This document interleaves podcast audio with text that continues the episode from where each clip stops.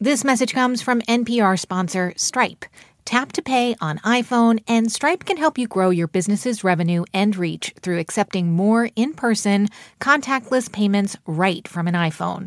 To learn how, visit stripe.com/tapiphone. Hey everyone, it's Manoush here. Quick note before we start the show.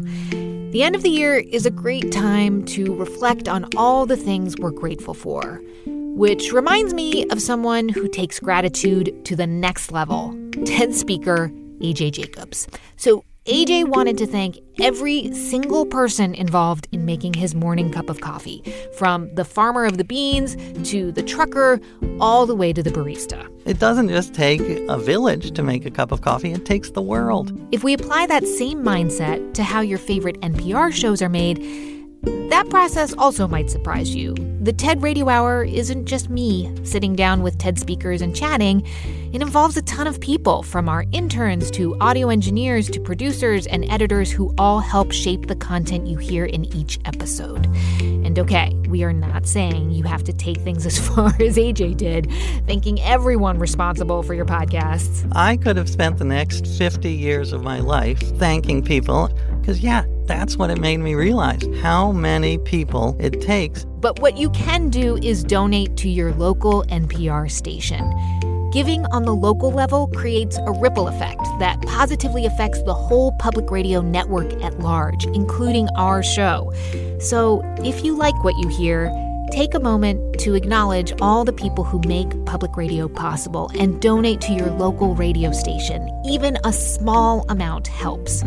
You can donate right now at donate.npr.org/TED Radio, and thank you. This is the TED Radio Hour. Each week, groundbreaking TED Talks. Our job now is to dream big. Delivered at TED conferences. To bring about the future we want to see. Around the world. To understand who we are. From those talks, we bring you speakers and ideas that will surprise you. You just don't know what you're going to find. Challenge you. We truly have to ask ourselves, why is it noteworthy? And even change you. I literally feel like I'm a different person. Yes. Do you feel that way? Ideas worth spreading. From TED and NPR. I'm Manoush Zomorodi, and let's start today's show in the 1920s. Let me be concrete. We have passed through a great war. 100,000 Americans had died in World War I. And 20 to 40 million lives were lost worldwide to the 1918 pandemic. That in this respect also, we are moving forward. And after all that devastation, people just wanted to forget about their troubles. Blue skies smile at me. Not much blue skies do I see. The roaring 20s, a time of growth and prosperity, or so it seemed. It was the first time that in the United States there were more people, as many or more people in cities rather than in rural areas, either on the farm or tied to the farm economy. There was jazz, there were telephones, and people can drive cars. You have ribbons of highway that were being built, and shopping malls, fast food, all of it. This is author and journalist Kathleen Day. She studies the history of finance, especially during times of crisis. And she says that the 20s were a decade of excess, when the goal became to dress better, spend more, and outdo your neighbors. People began to start to compare themselves with each other in a way that they hadn't previously. Like in this reenactment of a 1922 dry cleaning ad. So, you're invited out to spend a week with Mr. and Mrs. Jones. And if there is one thing you are always striving to do, it's to keep up with the Joneses. People started using credit like never before, spending money that they didn't have. It began to be acceptable to borrow money for items that were not essential. As F. Scott Fitzgerald wrote about New York City in 1926, the parties were bigger, the pace was faster, the morals were looser, and the liquor was cheaper. It was a significant mental shift.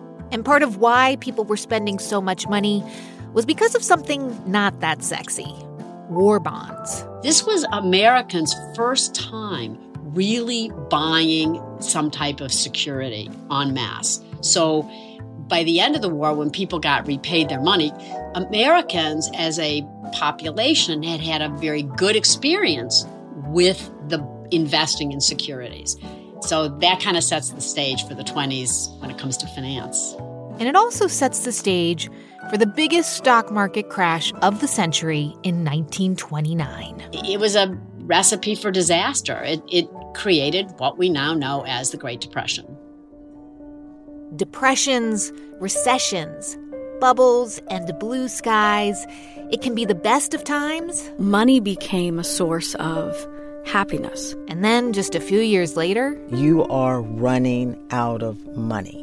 The U.S. economy as we know it, powered by credit and consumerism, has been around for about 100 years, building up unbelievable wealth, but also melting down over and over again. And you gotta wonder, are we repeating the same financial mistakes? And so on this episode, we'll explore personal stories and lessons from the past and ideas about how we can learn from the current financial crisis to build a more stable future. And so back to Kathleen Day. She says that many of our current financial systems actually came out of the Depression and that the 1920s and the 2020s have one big thing in common. The disparity in wealth that we have today, the last time it was this great is in the 20s. Okay, so let's go to the end of the decade, 1929, the stock market crashes. But why? Where was the government and the Federal Reserve, which is supposed to keep the banks in check? Well, what happened is the Fed had raised rates at the beginning of the decade, and then it kept rates very low in the middle of the decade. And it did that with an eye to helping Europe. Remember, we'd all just come out of this war. So we're going to keep our interest rates low relative to their rates so that people will invest there. Well, of course, that made it easier to borrow money in the United States. So there was too much borrowing of money. It was too much borrowed money chasing too few good assets. So there was a sort of no holds barred, we'll lend you money. And if you keep lending people money to go out and buy something, you've created a demand that you can describe as artificial. So it's a bubble. And the Fed was so worried about doing anything of lowering rates because they were afraid of piercing that bubble. Mm-hmm. But they had helped create it. And by allowing it to go on, they allowed it to grow bigger. So eventually, it's unsustainable. And then you had Black Thursday, where you had the real bloodbath. And when the dust had settled, stock prices had fallen 85% from their high. Mm-hmm. So it was a big drop. And people lost their shirt. I mean, it was a total disaster, right? Wall Street just got wiped out. And that made a lot of people freak out about getting their cash from their banks. But did the government know how to stop people from having a run on the banks? Well, remember, there was no deposit insurance. So mm-hmm. people were running to their banks and saying, we want our money. They were afraid. And so right after the crash, you had about 30 to 40% of the banks in the United States fail in about 3 years. Oh. And the Fed didn't exercise its authority as a lender of last resort. Mm-hmm.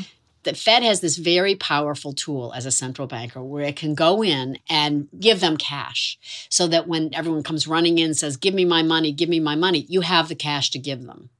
And this is called the paradox of banking. If you can go in and get your money from the bank and you know you can, you don't want it.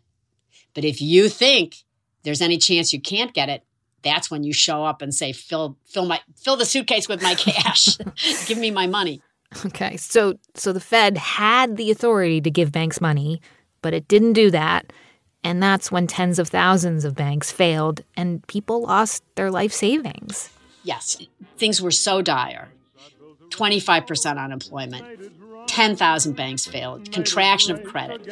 So it was a pretty grim time. Once I built a railroad, now it's done. Brother, can you spare a dime? I mean, we've all heard stories about the Great Depression, which actually sound a lot like what people are going through today, like so many people losing their jobs, being evicted from their homes, breadlines. But then 1933, right, that was kind of a pivotal moment. Franklin Delano Roosevelt, FDR, comes into office, and there's this sort of sense that the government needs to be more responsible going forward for the health of the economy. Is that right? Yes. Up until this point in the American psyche, people did not look to the federal government, the president, let's say the president and the Fed, as the keepers of the economy. So FDR coming along came into a crisis where the banks effectively, as an industry, were crippled. Ladies and gentlemen, the President of the United States. I want to talk for a few minutes with the people of the United States about banking. And so what he did is he declared a bank holiday and said, everybody, just stop.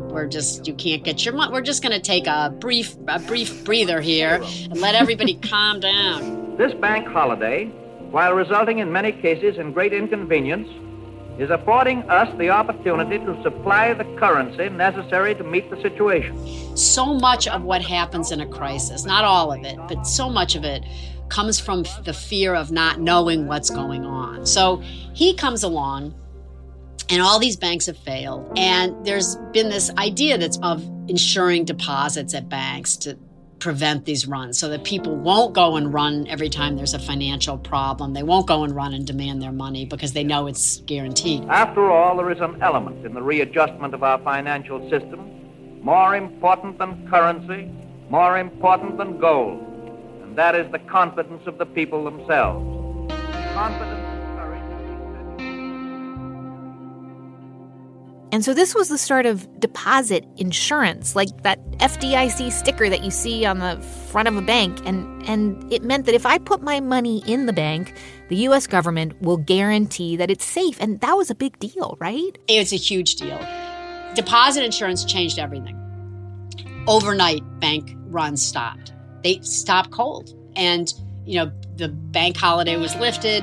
People had deposit insurance. It literally stopped it overnight.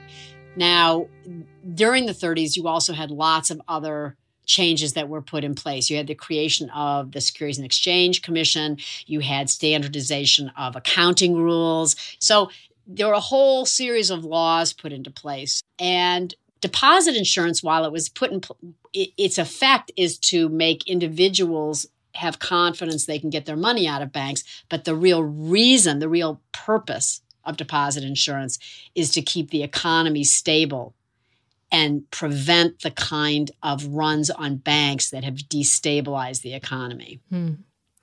Okay, so let's just take a pause here, though, because here we are, a century later, in a different kind of financial crisis, but they do keep happening. I mean, it used to be every 20 years. Now it feels like it's every 10 years. Is that why we should learn and understand what happened 100 years ago? Because we never got the lesson? And I guess if not, what does that say about the American psyche? I think one characteristic of Americans and of our culture is optimism. And there is this amnesia. And people believe things that, if they thought about it, just are too good to be true. So I think two things that are often key ingredients in financial crises are too much borrowed money. Instead of making good investments, people start making riskier and riskier investments. And lack of oversight by the government. Regulators forget their duty to taxpayers. That's who they're there for. They're supposed to regulate the system in exchange for the system getting those benefits. So what you really want at a time like this, and it's too bad the government can't get it together to do it, but what you want is to have some kind of relief that does not follow people forever as debt does. You want to be able to give people a means to tide themselves over during this period without then coming out of it completely drowning in debt. I mean, a pandemic is a pandemic, but the things that we keep forgetting is over using too much borrowed money, regulators forgetting their job, and people just believing things that are too good to be true. If it's too good to be true, it probably is, and I don't know whether we've learned that lesson. That's journalist Kathleen Day. She's the author of the book Broken Bargain: bankers, bailouts, and the struggle to tame Wall Street. Today on the show, a century of money. I'm Manoush Zomorodi, and you're listening to the TED Radio Hour from NPR. Support for NPR and the following message come from W.W. Norton & Company, publishers of The Road to Freedom, Economics and the Good Society by Nobel Prize-winning economist Joseph E. Stiglitz. The Road to Freedom, available now wherever books are sold. This message comes from NPR sponsor Charles Schwab with their original podcast, Choiceology. Choiceology is a show about the psychology and economics behind people's decisions. Download the latest episode and subscribe at schwab.com/podcast. Support for this podcast and the following message come from Humana. Employees are the heartbeat of your business. That's why Humana offers group dental, vision, life, and disability plans designed to protect them. Exceptional service, broad networks, and modern benefits. That's the power of human care. It's the TED Radio Hour from NPR. I'm Manoush Zomorodi. And on the show today, a century of money. We heard about how buying on credit and making risky investments became the American way in the 1920s. Let's fast forward now to an example of that legacy in this century, the housing bubble of the early 2000s, and a story about what happened to one family when that market began to go south. We're living in a time where people can have everything that they want if they can make a payment. People get trapped in that. This is Tammy Lally. And I am a money coach. Okay, but Tammy, you weren't always a financial advisor, right? Like before that, you had your own financial issues. When you were growing up, what was the story around money? That it was scarce. I grew up with a single mom with three children. I was the youngest in a predominantly Catholic town in 1975. I was the kid of a domestic worker, and I lived in a neighborhood that was an upper-class neighborhood, so doctors, lawyers, and I went to school with their children. So my brothers and I really didn't know what we didn't have until we were told, by the kids. Yeah. But what happened to me then was that I internalized it to believe that there was something wrong with me. And the shame never went away. Money became a source of happiness. Mm. So I did become a high earner. I chose my career, a sales career in my early 20s so that I could become a high earner. I was driving a Mercedes by the time I was 23. Had a very extensive wardrobe from Nordstrom, and I just covered up all the shame with materialism. That was how Tammy dealt with her issues, with money, until everything changed in 2006. If you remember, there were some early warning signs of a massive housing bubble. For Tammy, those warning signs came in the form of a phone call from her brother. It was his 40th birthday. And he called me, and it was so interesting because I was like, hey, your birthday, and, let's get together. I'd like to take you out to dinner. And he was like, no, I'm not going to do that. And I said, well, what's up? And he said, I'm just really in dire straits. And I was like, okay. And I didn't know where the conversation was really going. And then he said, I need to borrow money. I need to borrow $7,500, which $7,500 is a lot of money. Mm-hmm. It was just a breaking point for him. And I said, well, I'm happy to lend you the money, but let's get together. I'd like to know what's really happening and see if I can help in it in some other way. Because he knew you were good with spreadsheets and budgeting and things like that. Yeah, and I had been in the mortgage business. And part of what he was saying to me was, our mortgage is so high and we've got this short-term arm. Back then it was these two-year arms because his credit had dipped. Which meant that the payments would skyrocket within a couple years. Right. And his credit score was low. So he didn't have a lot of choices because he couldn't keep up with the payments, so he'd have late payments. And so I really wanted to get together with him, and so I did. Within a couple of weeks, I met him and his wife at a Starbucks, close to where they lived. And it was a very long meeting. I mean, we were there 4 or 5 hours trying to, help them understand. I mean, they brought their credit report and their bank statements, and we're you were going through it with them, like in the weeds. Starbucks. Okay. Yeah, and I just didn't know what was really happening between them. But I there was a lot of tension. They started blaming each other, and I just was kind of like, what's going on with you guys? Like, this is math. On paper, it was a math solution. Spend less, earn more. But there was no way that those two could have done that with their emotional, mental capacity, because we all hide from our family. So my energy got like, buck up, because you've got kids. And, kind of wrapping up that meeting, we left it off with he was going to take some action steps around looking for work that paid more, and she was going to, start working more hours, and they were going to cut back. And it all seemed like it was a good, Yeah, you came up with a plan, it sounds like. And that turns out to be the last time I saw him. Tammy continues her story from the TED stage. 2 months went by when I received a call. Tam, I have bad news. Keith committed suicide last night.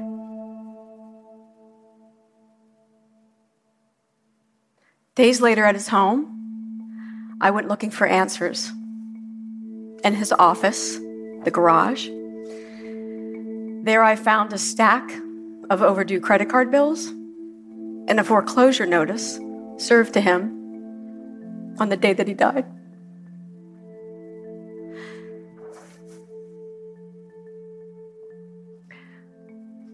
My brother left behind his beautiful 10-year-old daughter, his brilliant 18-year-old son, weeks before his high school graduation, and his wife of 20 years.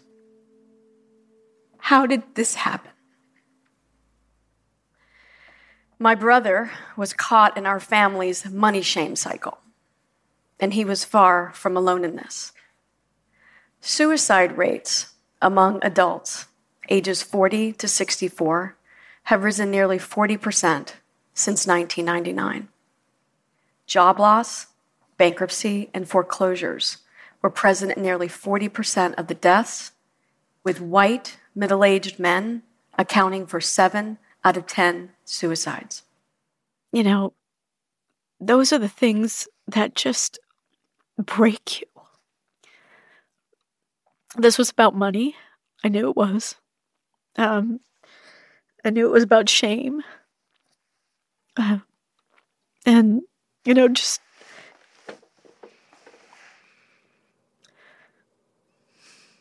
we are so grateful that you are sharing this very personal story, though, because I do think people learn and listen and understand that they are not alone with their money struggles, that when you're talking about money, you're talking about so much more. You are. I mean, you're talking about mental health. You're talking about emotional maturity. You're talking about addiction. You're talking about trauma. So many of us have so many hard life experiences and have mental health issues that go, unexamined and unspoke about. And in hindsight, my brother had mental health issues. If we want to sort of break this link that we have between self-worth and money, how do we even begin to do that when it is so embedded in society, in the way we live, in our families, in our culture? It starts with ourselves. We each have to do our own level of self-inquiry, our own level of work around money. If we examine our beliefs, we examine our behaviors, we examine our reactions, we look for more of a spiritual solution versus a material solution. That's how we change things, is by each person taking money on and stop avoiding it, stop pretending like it's not the biggest thing you think about. I hear that from a lot of people. Well, I don't care about money. Oh, yes, you do. Everybody cares about money. We live in a society where you have to have it. So we might as well learn how to get along with it. That's Tammy Lally. She's a financial advisor, and you can see her full talk at TED.com. On the show today, we're exploring personal stories from past financial meltdowns and how so many people are just a few missed paychecks away from crisis. There are a lot of people who, on that day-to-day basis, are struggling. And I see it as getting worse, not better. This is writer Elizabeth White, and her crisis began right after the 2008 crash. But up until then, Elizabeth had been doing really well. You know, I have all the props and credentials. I have a Harvard MBA. I have a master's in international studies from Hopkins. I went to Oberlin undergraduate. You know, I worked at the World Bank. I have this background. And all of a sudden, during the Great Recession, I lost two big consultancies, and suddenly I'm unemployed at 55. And I actually wasn't worried because of my background and my network. And, you know, I'd been out of work before and pretty quickly found something. But this was different. Suddenly, here you are looking in on a life that's not yours anymore. What do you do when that's your story? In conversations with friends, Elizabeth heard lots of stories that sounded like hers. And so a few years ago, she decided to write an essay about what it's like to lose your safety net in your 50s. And I asked her to read it for us. You know me. I'm in your friendship circle, hidden in plain sight. My clothes are still impeccable, bought in the good years when I was still making money. To look at me, you would not know that my electricity was cut off last week for non-payment, or that I meet the eligibility requirements for food stamps. But if you paid attention, you would see the sadness in my eyes, hear that hint of fear in my otherwise self-assured voice. These days, I buy the $1.99 trial-size jug of Tide to make ends meet. You didn't know laundry detergent came in that size. You invite me to the same expensive restaurants that the two of us have always enjoyed, but I order mineral water now with a twist of lemon instead of the $12 glass of Chardonnay. I am frugal in my menu choices, counting every penny in my head. I demur dividing the table bill evenly to cover desserts, designer coffees, and second and third glasses of wine I did not consume. I am tired of trying to keep up appearances. Faking normal is wearing me out. There are no media stories about me. My slide out of the middle class is not sensational enough. A friend says I'm broke, not poor, and that there's a difference. I live without cable, my gym membership, or nail appointments. I've discovered I can do my own hair. I have no retirement savings, no nest egg. I exhausted that long ago. There is no expensive condo from which to draw equity, and no husband to back me up. Months of slow pay and no pay have decimated my credit. Bill collectors call me constantly, reading verbatim from a script, expressing polite sympathy for my plight before demanding payment arrangements I can't possibly meet. Friends wonder privately how someone so well-educated could be in economic freefall. I am still as talented as ever and as smart as a whip, but my work is sketchy now, mostly on and off consulting gigs. Friends hear about this and that assignment, but can't remember when I had a real job. At 55, I've learned how to fake cheeriness and to appear to be engaged, but my phone doesn't ring with opportunities anymore. I don't remember exactly when it stopped, but I cannot deny now having entered the uncertain world of formerly and used to be. In the face of mega-generational shifts, I'm not sure anymore where I belong. What I do know is that dozens of online job applications seem to disappear into a black hole. I am convinced that employers have set their online job recruitment algorithms to reject anyone who graduated before 1995. I wonder what is to become of me. I am facing a work-for-life proposition. So far, my health has held up, but my body aches. Or is it my spirit? Homeless women used to be invisible to me, but I appraise them now with curious eyes, wondering if their stories started like mine. So that original essay from 2016, what was the response to the essay? It seemed to resonate with a lot of people. What was that? What happened? So I wrote this essay at a point of real personal despair.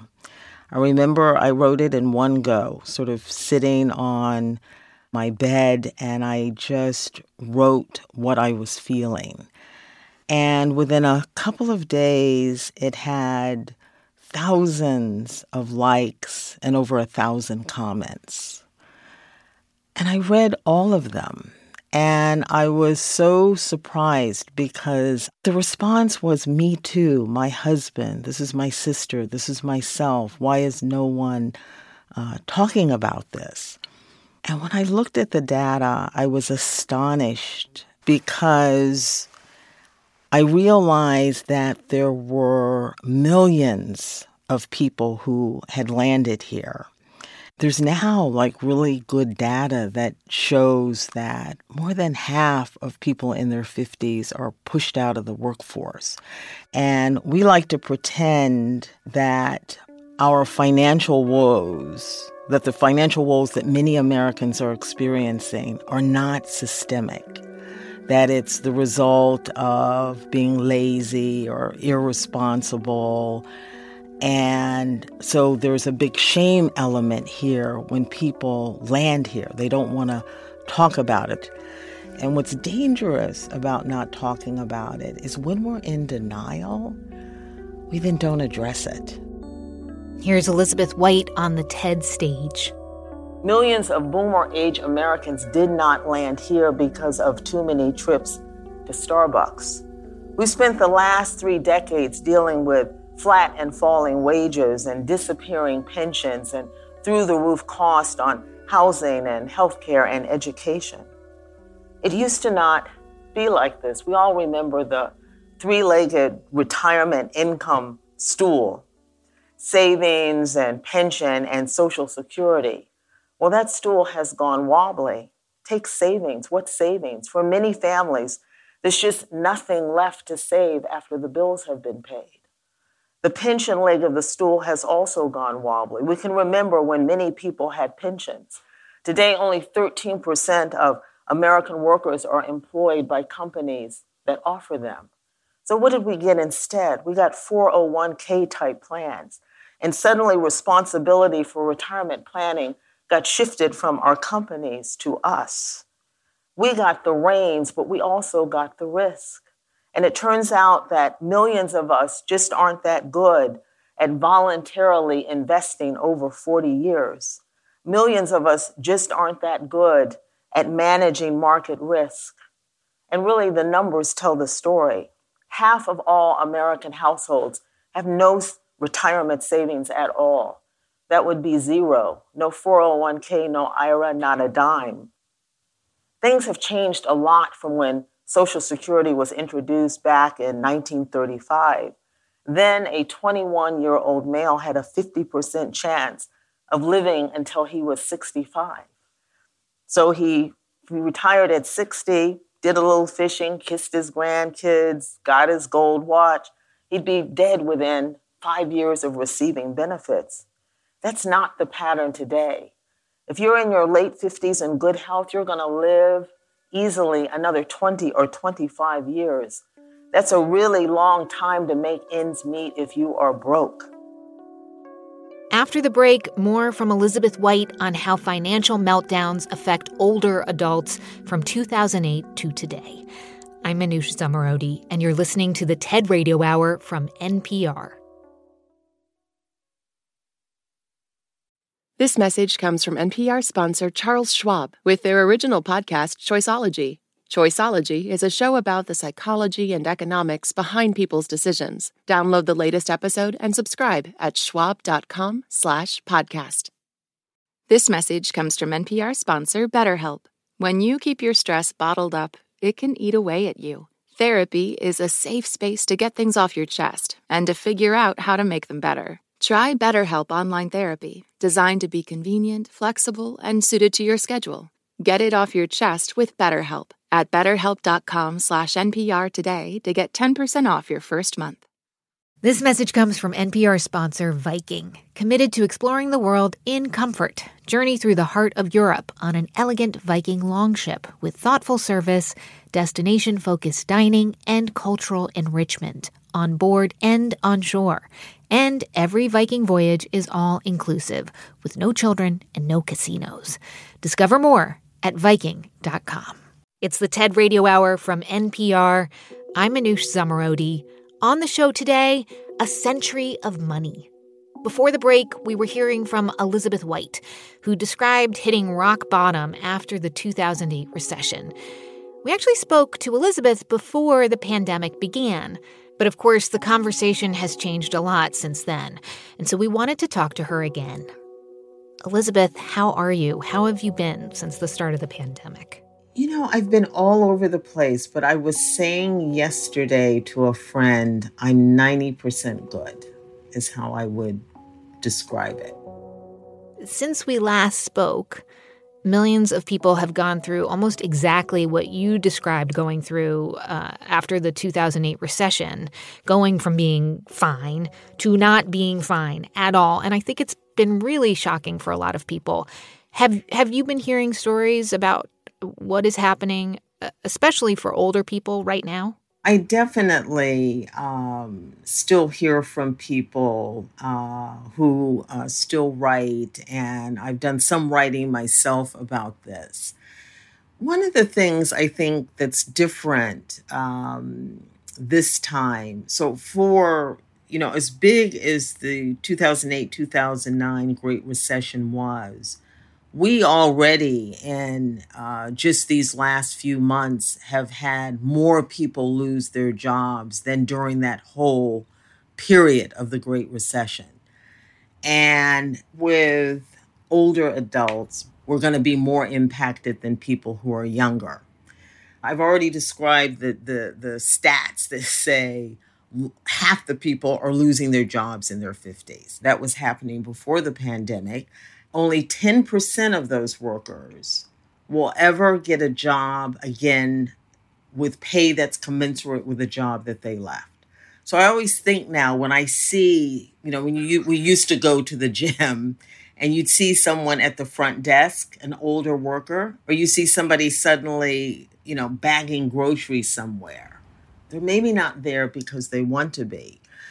All of these people didn't suddenly become incompetent in their 50s when they get pushed out of the workforce. Mm. The crisis with jobs is not just jobs. We have a good jobs crisis. That home health aide taking care of somebody's 87-year-old mother makes $17,000 a year on average. She has no child care, often no health care, no hazard care.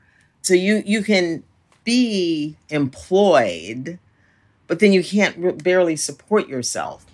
You have turned your experience essentially into an expertise in helping older people face economic disasters.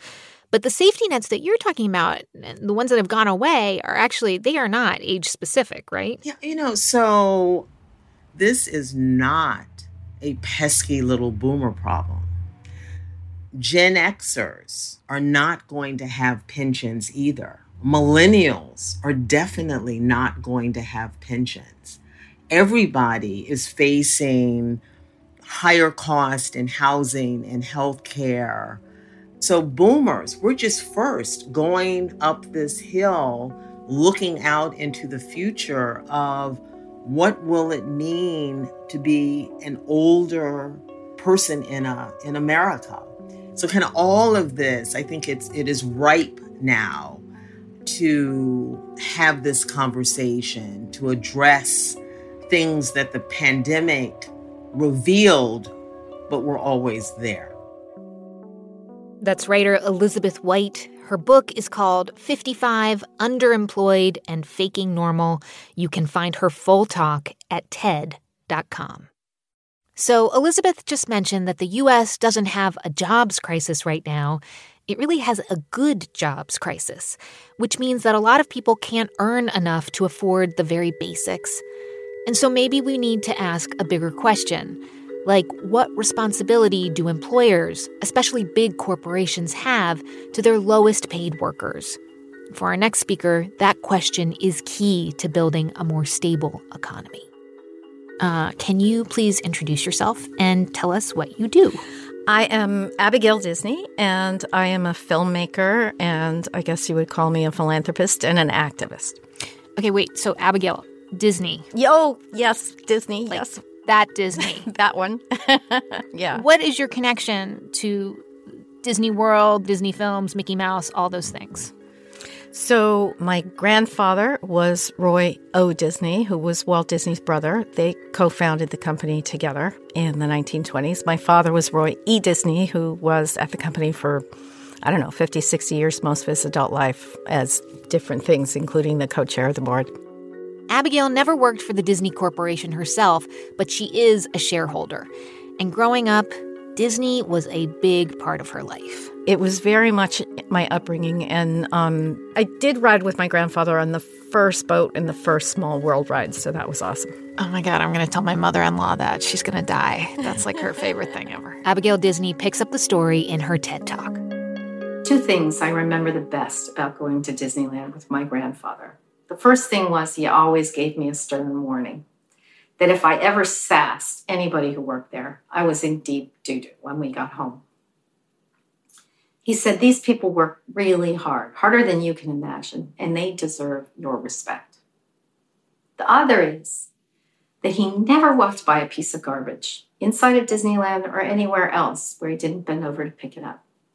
He said, no one's too good to pick up a piece of garbage. In Grandpa's day, a job at Disneyland was not a gig. A person could expect to own a home, raise a family, access decent health care, retire in some security on just what he earned there at the park. Mind you, Grandpa fought the unions, and he fought them hard. He wasn't an angel, and everyone wasn't well and fairly treated across the company, something that's well known. But I think, in his core, he had a very deep commitment to the idea that he had a moral obligation to every human being that worked for him. That actually wasn't such an uncommon attitude for CEOs of the day. What's really fascinating to me is that you say, in your grandfather's day, people who worked at Disneyland had a secure job. They could expect a comfortable life. Right. Well, it has to be, first of all, put in the context of, look, there were no people of color working there. And women couldn't have any of the jobs that the men had. So let's be very clear that I'm not talking about some halcyon time where everything was fine. But in that time, a person, even the people who were sweeping the sidewalk in those days, had a salary. And with that salary came, a retirement plan, sick days, health care, and all of the things that we associate with a thriving middle class. And one by one by one, at Disney and everywhere else in the American economy, those things were stripped away. And I went to Disneyland once in my 30s and, kind of gave them my special card that has my name on it that gets me free tickets. And there was one employee in the guest services window who handed me back my card and my tickets and a note saying, you have to help us. Did you know what he was referring to? Yeah. Oh, yeah. I did. I didn't want to believe it at first either, but they weren't exaggerating anything. And when I sat down with the people in a room full of 25 people and I asked how many of you were on food stamps and every hand in the room went up, I wanted to throw up on the spot. I was so angry. When my grandfather died in 1971, a new mindset was beginning to take hold of the American and eventually the global imagination. Jiminy Cricket got shown the door by economist Milton Friedman, among others, who popularized the idea of shareholder primacy.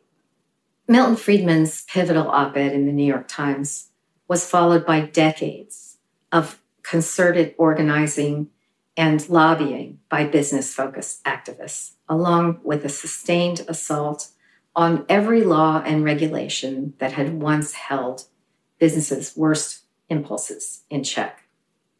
And soon enough, This new mindset had taken hold across every business school and across every sector. Profits were to be pursued by any means necessary. Unions were kneecapped. Taxes were slashed, and with the same machete, so was the safety net. The bottom line is that everything that turns a gig into a livelihood was stripped away from an American worker. Job security, paid sick days, vacation time, all of that went away, even as the wealthy saw their net worths bloat to unprecedented and, yes, unusable levels. Abigail, you are now one of the most outspoken critics of the Disney Corporation, the company that bears your name.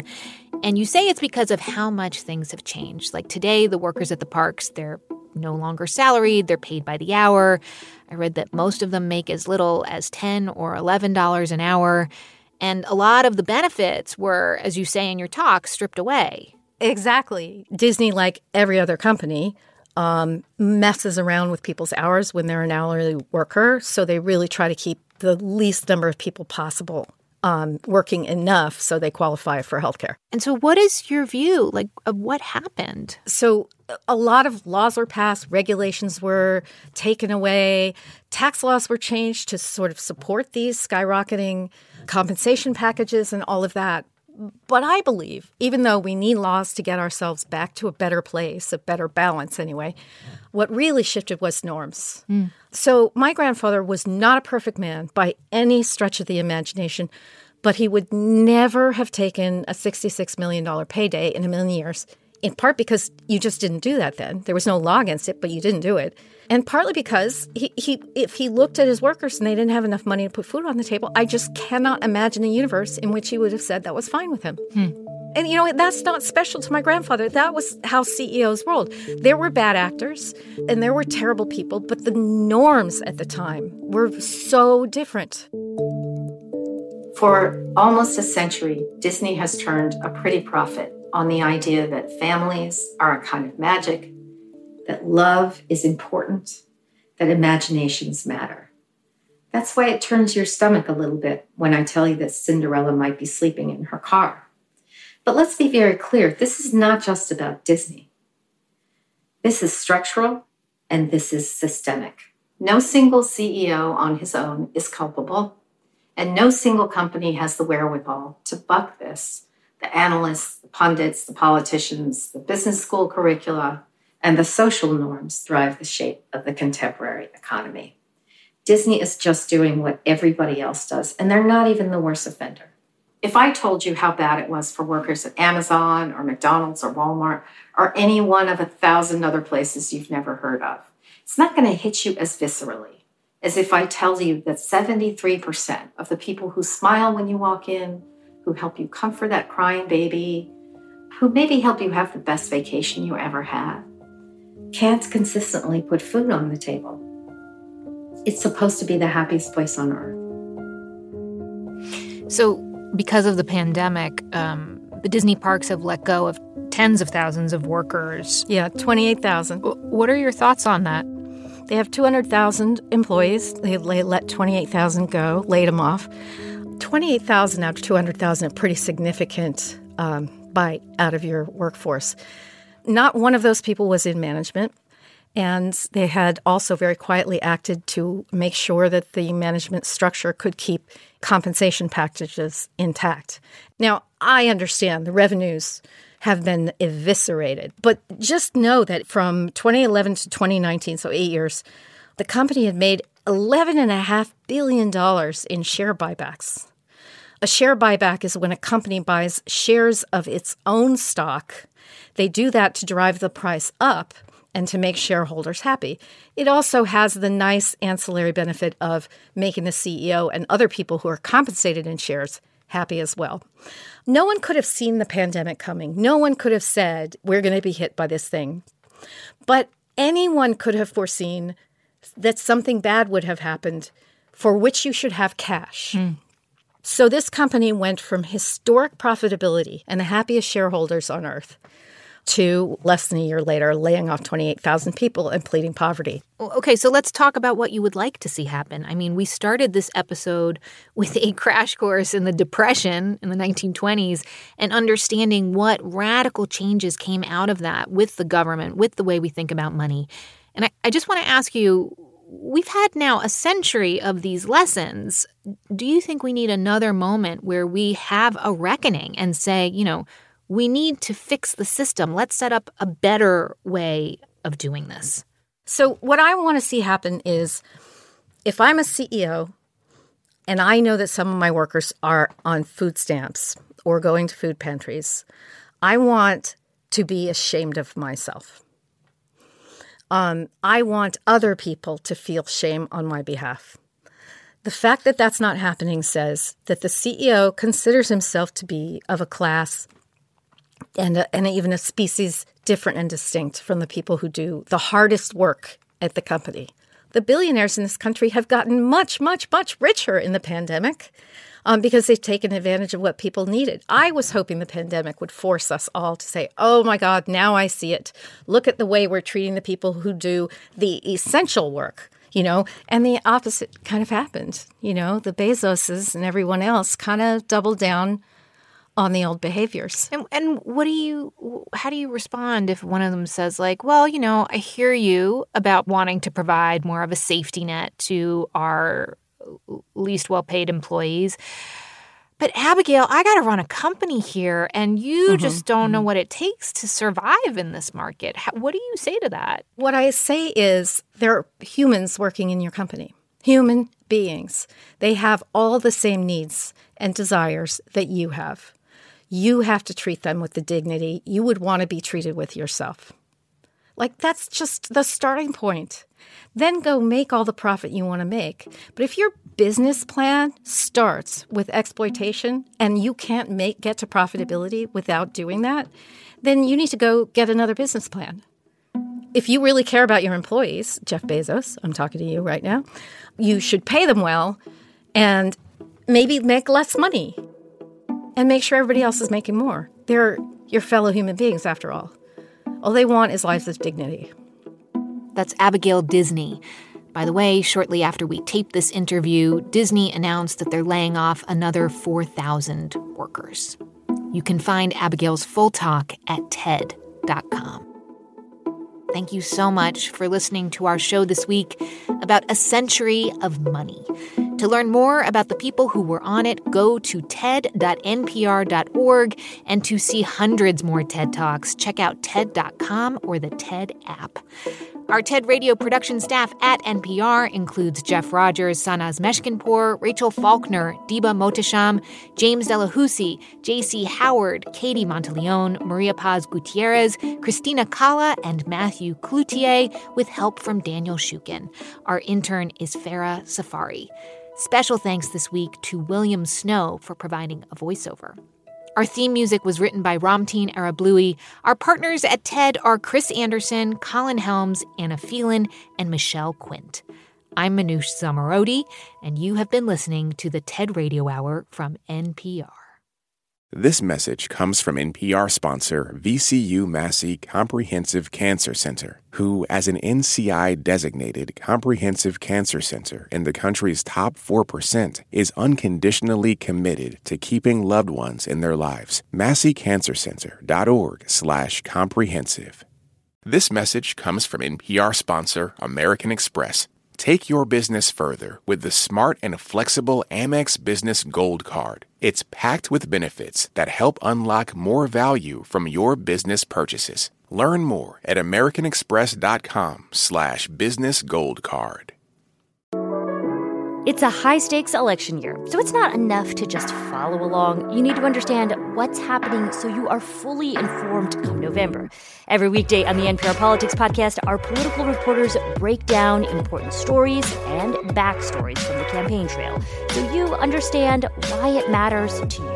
Listen to the NPR Politics Podcast wherever you get your podcasts.